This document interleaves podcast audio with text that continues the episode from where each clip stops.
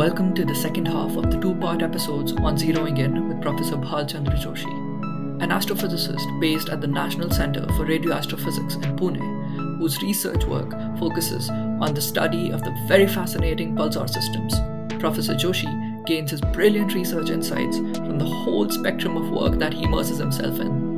From the ends of his experiences on building and maintaining high end instruments and the GMRT radio telescope facility through to the surveying, analyzing, and understanding the neutron star and the pulsar systems, among other astronomical objects, and their applications in the real world as pivotal solutions to prevalent questions. In our further conversation with Professor Joshi, we talk about the intricacies of addressing the quintessential questions through astronomy, the everyday experiences of an astrophysicist, and his experiences from the time of building the giant meter wave radio telescope in India, the world's largest in the wavelength range that it addresses. I am Naman Jain, and hosting this episode with me today is Dr. Rashi Jain. This is Zeroing In, the Science Podcast.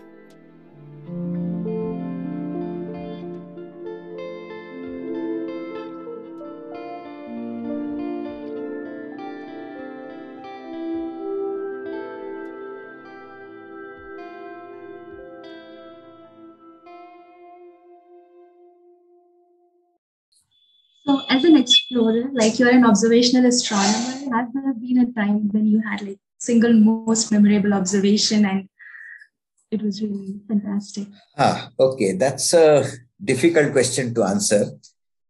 There have been several uh, moments. Uh, I think uh, one of the most exciting moment was when we observed our first pulsar with a single uh, dish. That is the first observation, by the way, from MRT first antenna C3 in uh, 1993 with a very simply made uh, ADC card and a PC. We observed the Vela pulsar. Okay. And uh, that was very exciting because uh, the fact that we can observe these pulsars with a very simple uh, instrument. Today, GMRT is a very complicated piece of instrument, but the, the thing which I built at that point of time was very simple and was built from very very simple kind of electronics which we had. And still we could see the pulsars so it was very very exciting okay? But uh, another exciting moment which i got was when i was sitting in uh, in a telescope in australia called in uh, new south wales called parkes radio telescope. And we were doing a survey which was known as high galactic latitude survey. And in the survey uh, every night we used to observe and I used to try and analyze the data. And uh, I found this peculiar signal which looked like a pulsar, but yet was not so clear as a pulsar.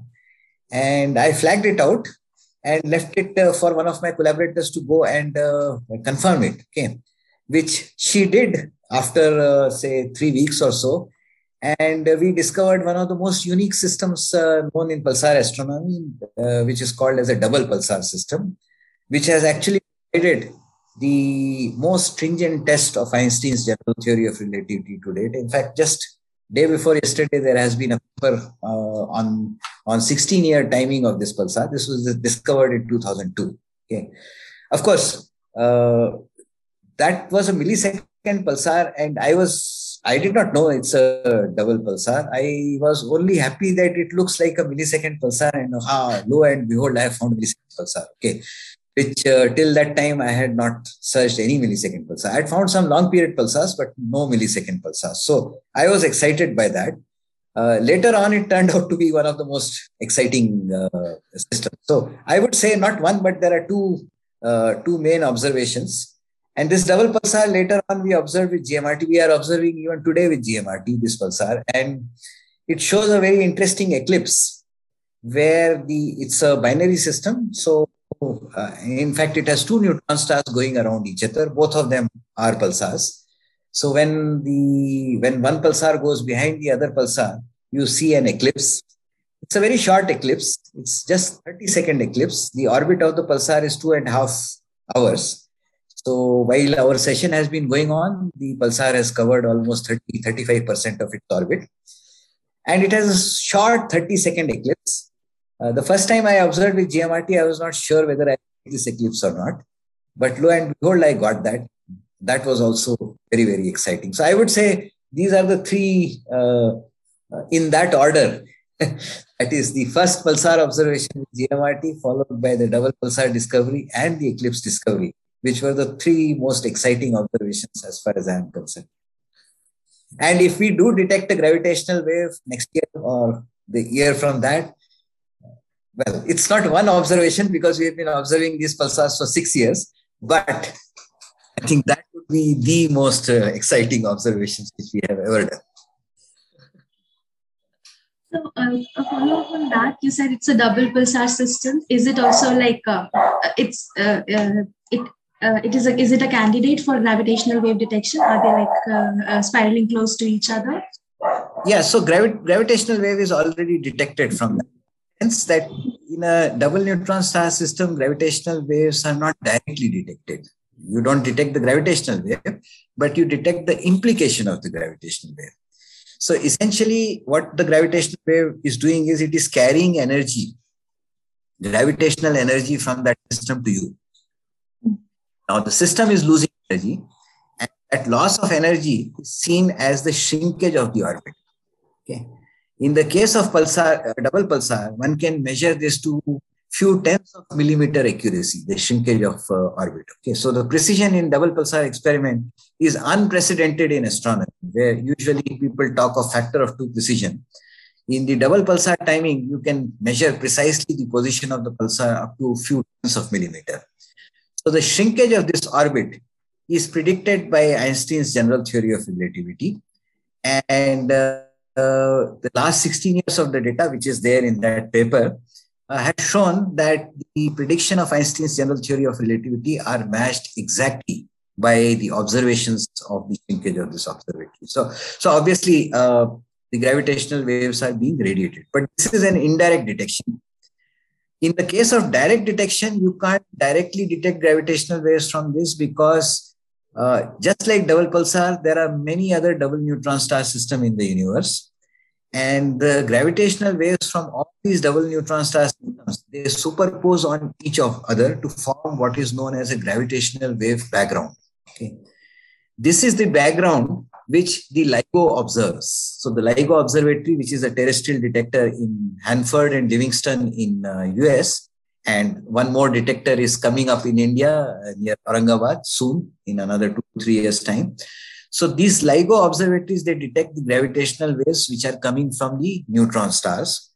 And, uh, uh, but the double pulsar kind of system, they provide a background noise. It's like the, if you look up in the sky, you see stars, but you also see a faint emission. So for example, if you look towards the Milky Way, you will see a faint distributed diffuse emission and the stars will be seen on top of there.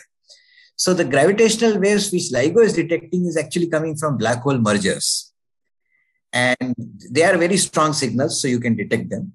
But they come against a background which is not detectable. And uh, double pulsar system only adds to that background. So you can't detect individual sources there. You can detect a background. That's really, like really very fascinating. Makes me want to change my field. So um, uh, again, uh, talking about pulsars because they are uh, they're such they have such precise time periods. So these pulses, and we know that they are being used as pulsar um, clock arrays. do you have some comments on that? Like their yeah. So. Uh, yeah, so in pulsars, there are two, uh, three types of pulsars. One is highly magnetized pulsars known as magnetars, which have periods between two seconds to about 12 to 20 seconds and magnetic fields of 10 to the power 14 Gauss. Uh, there are about 30 or so odd uh, sources discovered like that. The bulk of the pulsars have periods of the order of 1 second and 10 to the power 12 Gauss, and that is known as the normal pulsar population. However, out of 2900, about 400 pulsars have periods of the order of milliseconds and magnetic fields of the order of 10 to the power 9 Gauss. And these are known as millisecond pulsars. So out of all the pulsars, millisecond pulsars, they have proven to be the best possible clocks. And the reason is that since their magnetic field is small, it is very difficult to slow them down. So their rotation can be predicted very well and their rotation is stable. Essentially, a pulsar slows down because it loses its energy, either as particles or as uh, electromagnetic radiation. Millisecond pulsars are very faint pulsars and they smaller magnetic fields. So the particle radiation is also smaller. So they slow down uh, slowly and their periodicity is very stable. So in 1990s, in fact, millisecond pulsars were being proposed as alternative clocks to atomic clocks, although that no longer stands because the atomic clocks have now become much better. But they are so good clocks.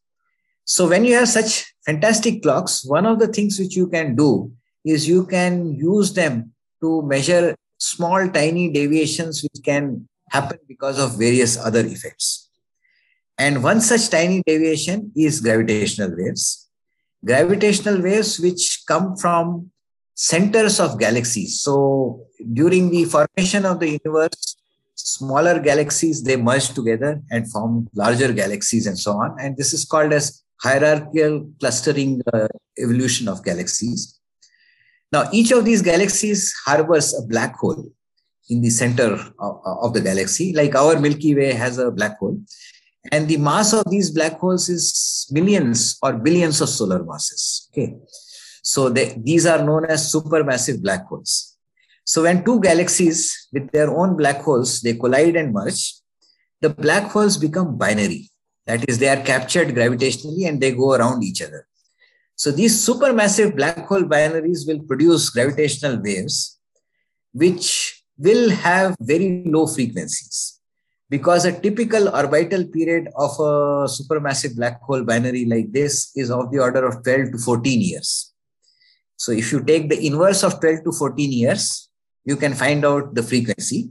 So period is 12 years. You take the inverse of that the frequency is 10 to the power minus 8 or 10 to the power minus 9 or what we call as nanohertz. Okay. So these supermassive black hole binaries produce nanohertz gravitational waves. And these gravitational waves, when they come near the, and there are millions of such supermassive black hole binaries in the universe, all their signal again produces a background, like I said uh, for the neutron stars. This background, unlike the double pulsar kind of background, which is in hertz frequency, this background is in nanohertz. So this nanohertz background gravitational wave, when they come near Earth, they will affect the pulsation frequency of the pulsars by a very tiny amount. And uh, that tiny amount is of the order of tens of nanoseconds or a fraction of a microsecond and so on. So if you have an instrument which can measure these tiny deviations, of pulsars which are distributed all across the sky, you can detect the signature of this gravitational wave.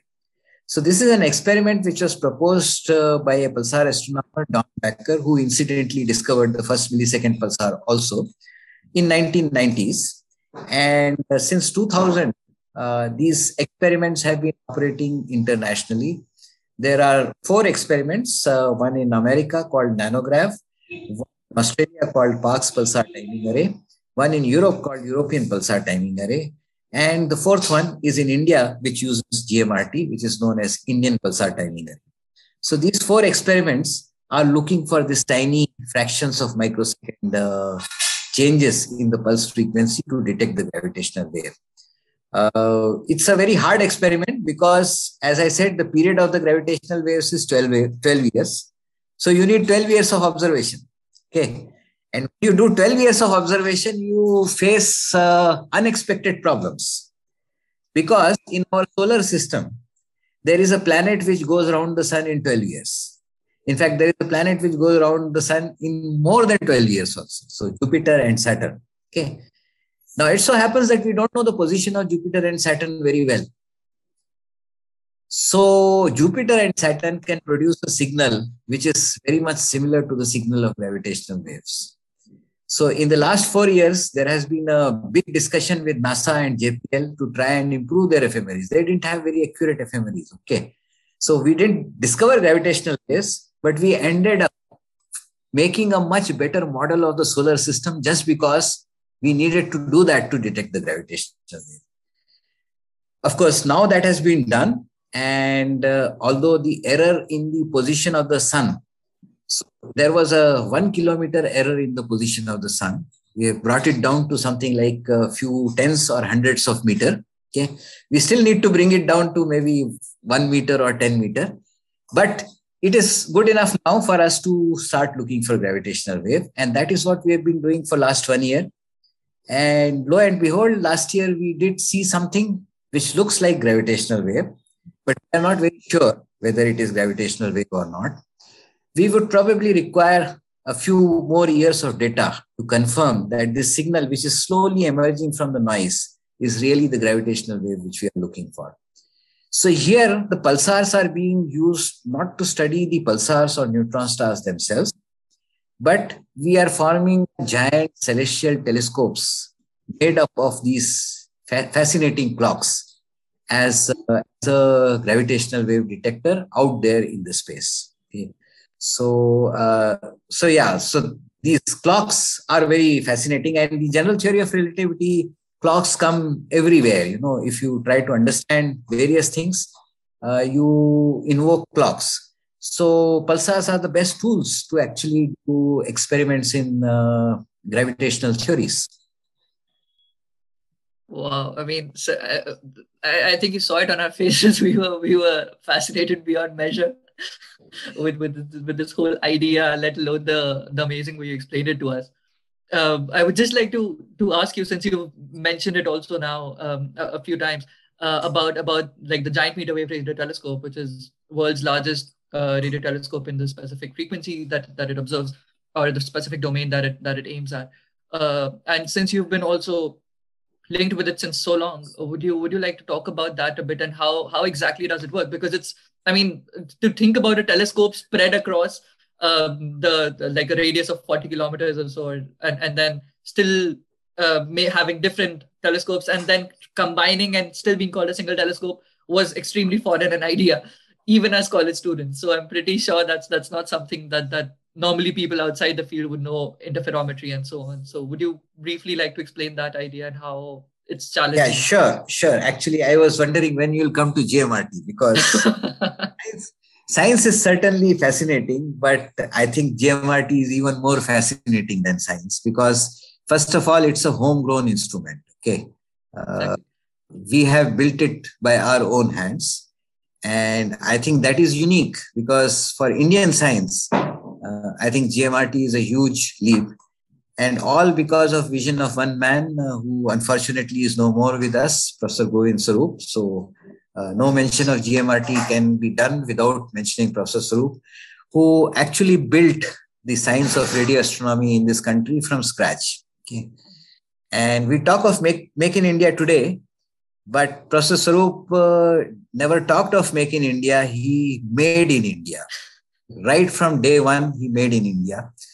You talked about interferometry. He began his career with interferometry in the Mills Cross in Australia he was one of the first Indian scientists who uh, used uh, interferometer in Australia, known as Mills Cross, to study the uh, solar phenomenology, the darkening of the limb in sun. And he was one of the students of uh, Bracewell, which those of you who have engineering background will know. Bracewell has done all the Fourier transform theory. So Fourier transform are very important in uh, interferometry. So he was student of Bracewell in Stanford, and uh, the first interferometer, which large interferometer, which was built, was all built by Bracewell students in uh, in a desert in uh, US uh, called uh, Very Large Array (VLA), okay, which is very much like GMRT in that sense. And of course, when Govind came here, he always dreamt of building an interferometer here. He started with a telescope in Ooty, uh, which produced fantastic science and still continues to produce a lot of science. But he always wanted to build an interferometer. So he built, tried to build one in uh, Ooty and failed on that. Eventually, GMRT came out of that, and that's how GMRT has come about. So, very short, brief history of how GMRT has come and the pioneering role of uh, Professor Sarup in building this. What I must emphasize is that all this, whether it is Ooty Radio Telescope or GMRT, is homegrown technology. The structure of uh, Ooty Radio Telescope was done by Tata Consulting Engineers which is an Indian company, and engineers in TCE actually worked from scratch. And in those days, when there were no simulation packages, they wrote Fortran codes running into hundreds of lines to do a structural analysis. And it's a very complicated structure. Those of you who have seen Ooty radio telescope. The GMRT dish full simulation and structural analysis was done by Professor Prem Krishna of uh, IIT Roorkee. Okay. And his students, uh, one of whom is still a dean in uh, IIT Powai, okay, Professor Ashok Joshi, and so on. So what I want to emphasize is that this is not a design which was imported from US or Europe or somewhere else. It was a design which was built in India. It was built by Indian contractors. The material used was Indian and it was built in Indian costs. So a telescope like GMRT uh, in US would have cost about 100 times more than what it cost for uh, the taxpayer in the country. 60 crores in 1994. Okay. So typical cost in US would have been something like 600 crores to 1000 crores at that point of time. So where did that cost saving come from? That came from the ingenuity and innovation of the engineers who worked to produce GMRT and the materials which we used. Okay. Uh, and some really path-breaking engineering was done in the design of uh, this particular telescope. So I would say that uh, it's really a feat, and we have operated now this telescope for more than 30 years. Uh, it's an international facility which is used by astronomers all across the world and produces scintillating science in various respects. And in the frequency range which you talked about, low frequencies, uh, about 100 megahertz to 1.4 gigahertz, it's the world's largest telescope still. Okay.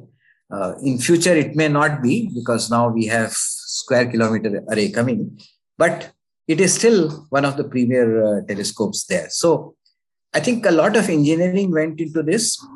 And uh, I only talked about the main telescope and the structure, but even the receivers and the digital hardware which was built into the telescope was state of art. Nowadays, embedded control systems are known everywhere. But in 1990, we put microprocessors everywhere inside the telescope uh, control as well as uh, analysis. We did not know that it should be called as embedded control, but I think GMRT is one of the first examples of uh, embedded control all along. Optical fibers were just coming to India in 1990. GMRT was one of the first facility which uses optical fiber over 25 kilometers. So the the uh, the structural design itself, the smart concept, is a completely novel patented concept in that. So there are a lot of engineering achievement. Science-wise, it's a standard interferometer which Bracewell thought about in 1940s and 50s. And in an interferometer, it's like a Young's double slit experiment. So you resolve by having two slits. So two slits are like your two antennas. The distance between the two slits, uh, slits will give you the separation in fringes. So farther the distance, the smaller is the separation. So you can resolve uh, very, very, uh, very, very small sources out of that. So that's the basic principle of interferometer. But as a single telescope, one way to look at GMRT is that suppose you are sitting on an astronomical source, you are sitting on a star, and you look towards GMRT, which is in a Y configuration spread over 25 square kilometers near Narayangaon. So as you look towards the Earth, the Earth is rotating. You will see the Y configuration actually rotate. And in eight hours, cover the aperture, which is of the order of 25 square kilometers. So looking at the star, you are seeing the whole configuration rotate and cover the aperture of 25 square kilometers. Okay. This technique is known as Earth rotation aperture synthesis technique and is used in radio astronomy to have very high resolution observations. The resolution of uh, any instrument, telescope, depends on the wavelength and the diameter or the aperture of the telescope. So it's given by lambda by d. So for an optical instrument, uh, for an optical telescope, even a three inch is a very good uh, resolving instrument because uh, uh, the wavelength is so small that the lambda by d gives you a very high resolution. Radio astronomy, on the other hand, operates at one meter wavelength. So to get equivalent resolution, you need kilometers big uh, aperture. And you can't build a single dish of kilometers of aperture. So uh, the interferometry is a, a, a, cheaper sort of approximation of that kind of an aperture. So both VLA and GMRT are interferometers, and so will be the square kilometer array. In the case of GMRT, our largest baseline is of the order of, as I said, uh, uh, 15 to 20 kilometers. In case of uh, square kilometer array, the largest baseline will be the entire continent of Africa. It will go from southern Africa right up to the northern Africa. So the resolution it will produce will be really fantastic and so on. And its total aperture is one square kilometers. Uh, GMRT's total aperture is about 30,000 square meter. Okay, so GMRT is 10% of, uh, of the sort of SK. So it will be much larger t- uh, telescope there. So as an interferometer, you get high resolution. When you combine the signal from all the dishes together, you get high sensitivity. And that high resolution and high sensitivity is the uniqueness of GMRT, apart from its frequency range, which is 100 to megahertz to uh, about 1.4 gigahertz, and its frequency agility. So you can actually cover seamlessly this whole frequency range. Uh, these are the three very, very unique features of GMRT, which still uh, makes it and will continue to make it for few coming years one of the most uh, sensitive telescopes in the world. So I hope I've given you some flavor of that. Of course, this time is too short to explain the things in great detail, but uh, maybe some flavor of uh, the history of GMRT as well as the uh, innovations in GMRT I have been able to sort of convey to you. And again, uh, in the end, I would like to emphasize that the message here is that we can build most cutting edge and the best instruments in the world in the country. It's not that we cannot. Okay? We have the skill set. We have the uh, we have the uh, R&D faculty available in the country. There are premier institutes, including your own institute, IIST, where you have faculty members who have the capability and the skill set to attempt really challenging problem. And one of the things about astronomy is that it presents challenges which you will not find in daily life.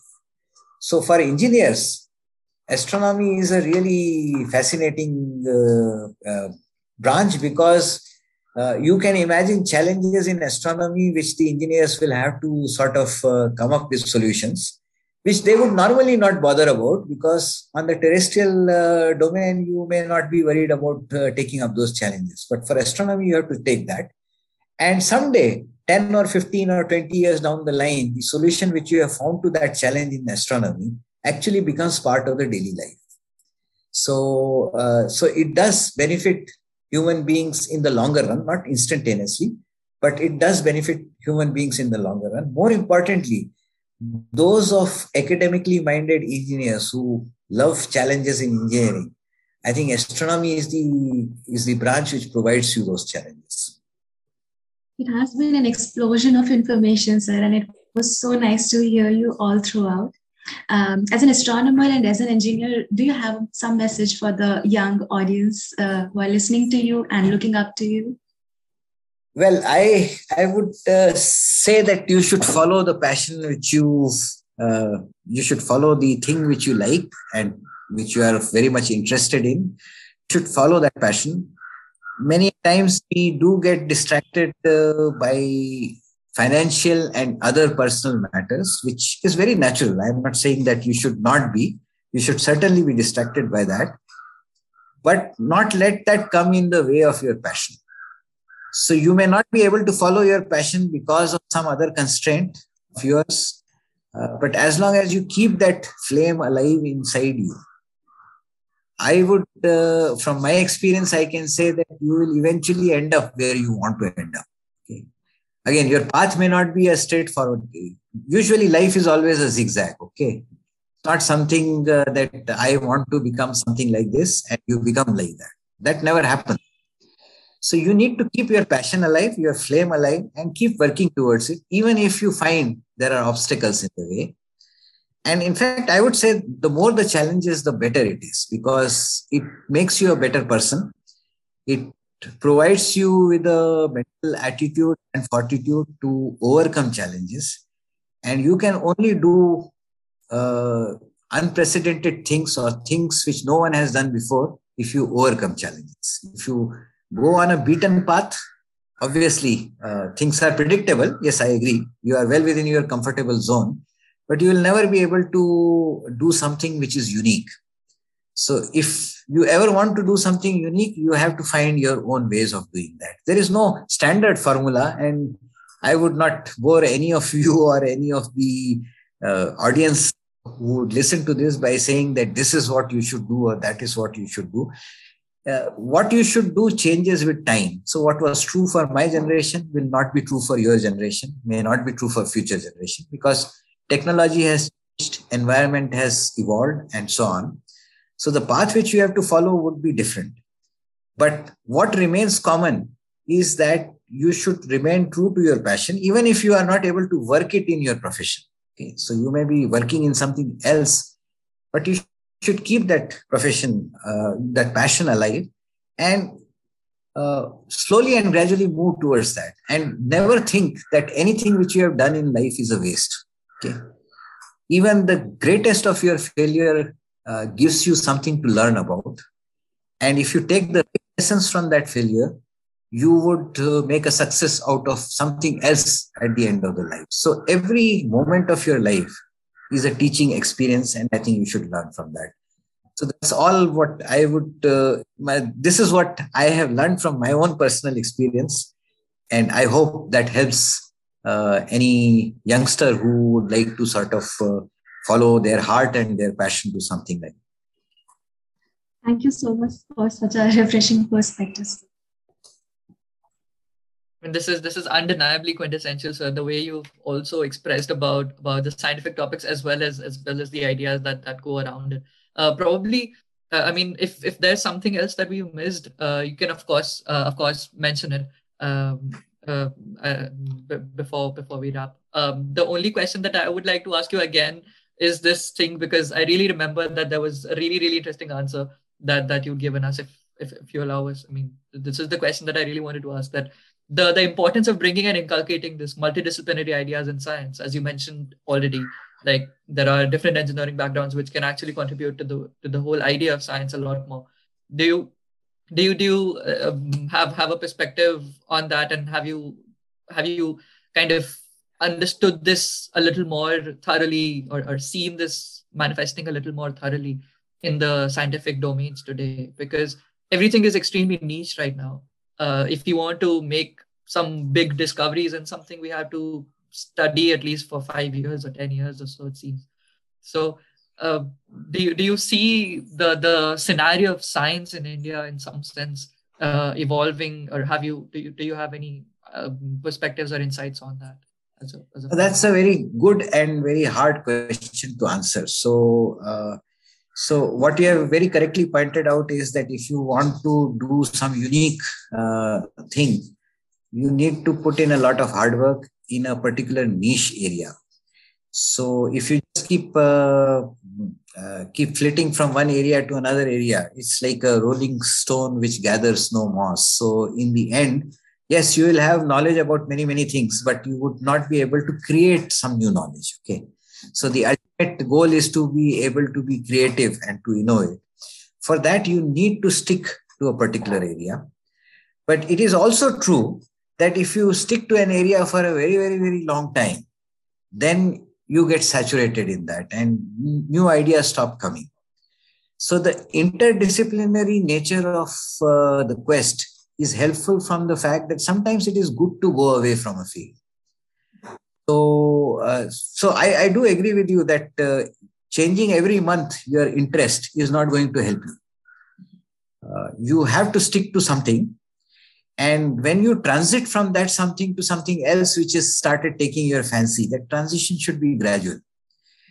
It should not be a digital transition in the sense that you forget everything about what you did earlier and you start moving to a new domain which you don't know anything about. Okay, so you'll have to start from scratch. So the transition should always be gradual and it should retain all your prior knowledge and try to apply that prior knowledge to some extent in the new area where you have gone. So if you take that kind of an approach in doing an interdisciplinary uh, sort of uh, exploration, that would be more satisfying and fruitful rather than just uh, changing your area of interest every now and then. Okay. Sometimes this happens by force because uh, in your career, uh, you just finish your PhD and now you're looking for a postdoctoral position somewhere. The area in which you did your PhD, there is no postdoctoral position available. So you have to move. Okay. Uh, same thing may be true in later part of the career. It may be true earlier also that you did your master's and you were interested in cosmology, but now you want to go into biology. Okay. Or you are getting a research position only in biology. So what do you do about it? Okay.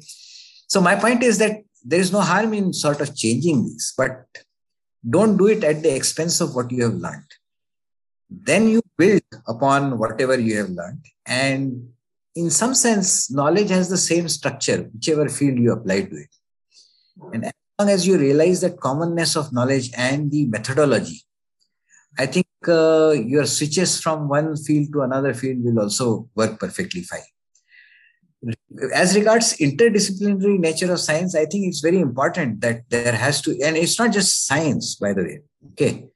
So, to be a good scientist, you should also appreciate other fields you should appreciate music you should appreciate arts okay uh, you would be surprised when you can find solutions in areas which don't look at all connected to the scientific field of research which you are doing. Because i think scientific quest is something which is of an open mind. And if you say that this is my specialization i will not look left i will not look right you are actually closing your mind. So so that's that kind of closing of mind can actually stop your overall quest for uh, knowledge and so on.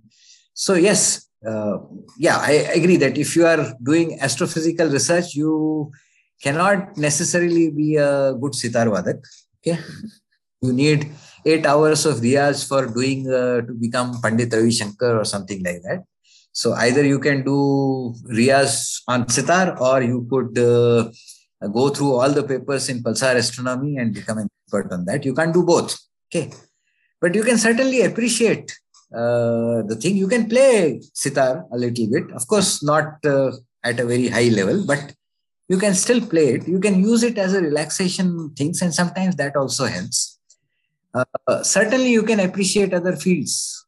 So, so interdisciplinarity, I think, is very important to keep your mind open and bring some amount of uh, uh, creativity in your mind, which would not happen if you you narrow down your field to a very very small specific niche area. So you should be interdisciplinary, but not so fast that you don't really actually uh, sort of accumulate any knowledge. So it is a balance. It's a very delicate balance. Why it's all very easy for me to say and very all easy for you to listen to achieve that balance is not a very easy thing and you probably require a whole lifetime to achieve that balance. A person who can achieve balance can do wonders. This was a conversation from the third season of zeroing in the science podcast where we talked about some of the quintessential questions lying in the disciplines of astronomy and astrophysics discussed more about the open questions and the truly multidisciplinary approach that it takes to address these ideas we are very grateful to Professor Joshi for sharing his nourishing insights, excitements of the field, and the love for the subject in a very lucid conversation. On behalf of the Zeroing In team for this episode, which included Rashi Jain, along with the core team of Zeroing In, and I and Naman Jain. Thanks a lot for listening to this episode. We'll be back with a new episode next week with further interesting questions and conversations with eminent Indian scientists from across the world. If you'd like to listen to more such discussions, you can visit us on zeroingin.org or follow us on our Instagram and Facebook handles at Zeroing In Podcast for the latest updates. Until the next time.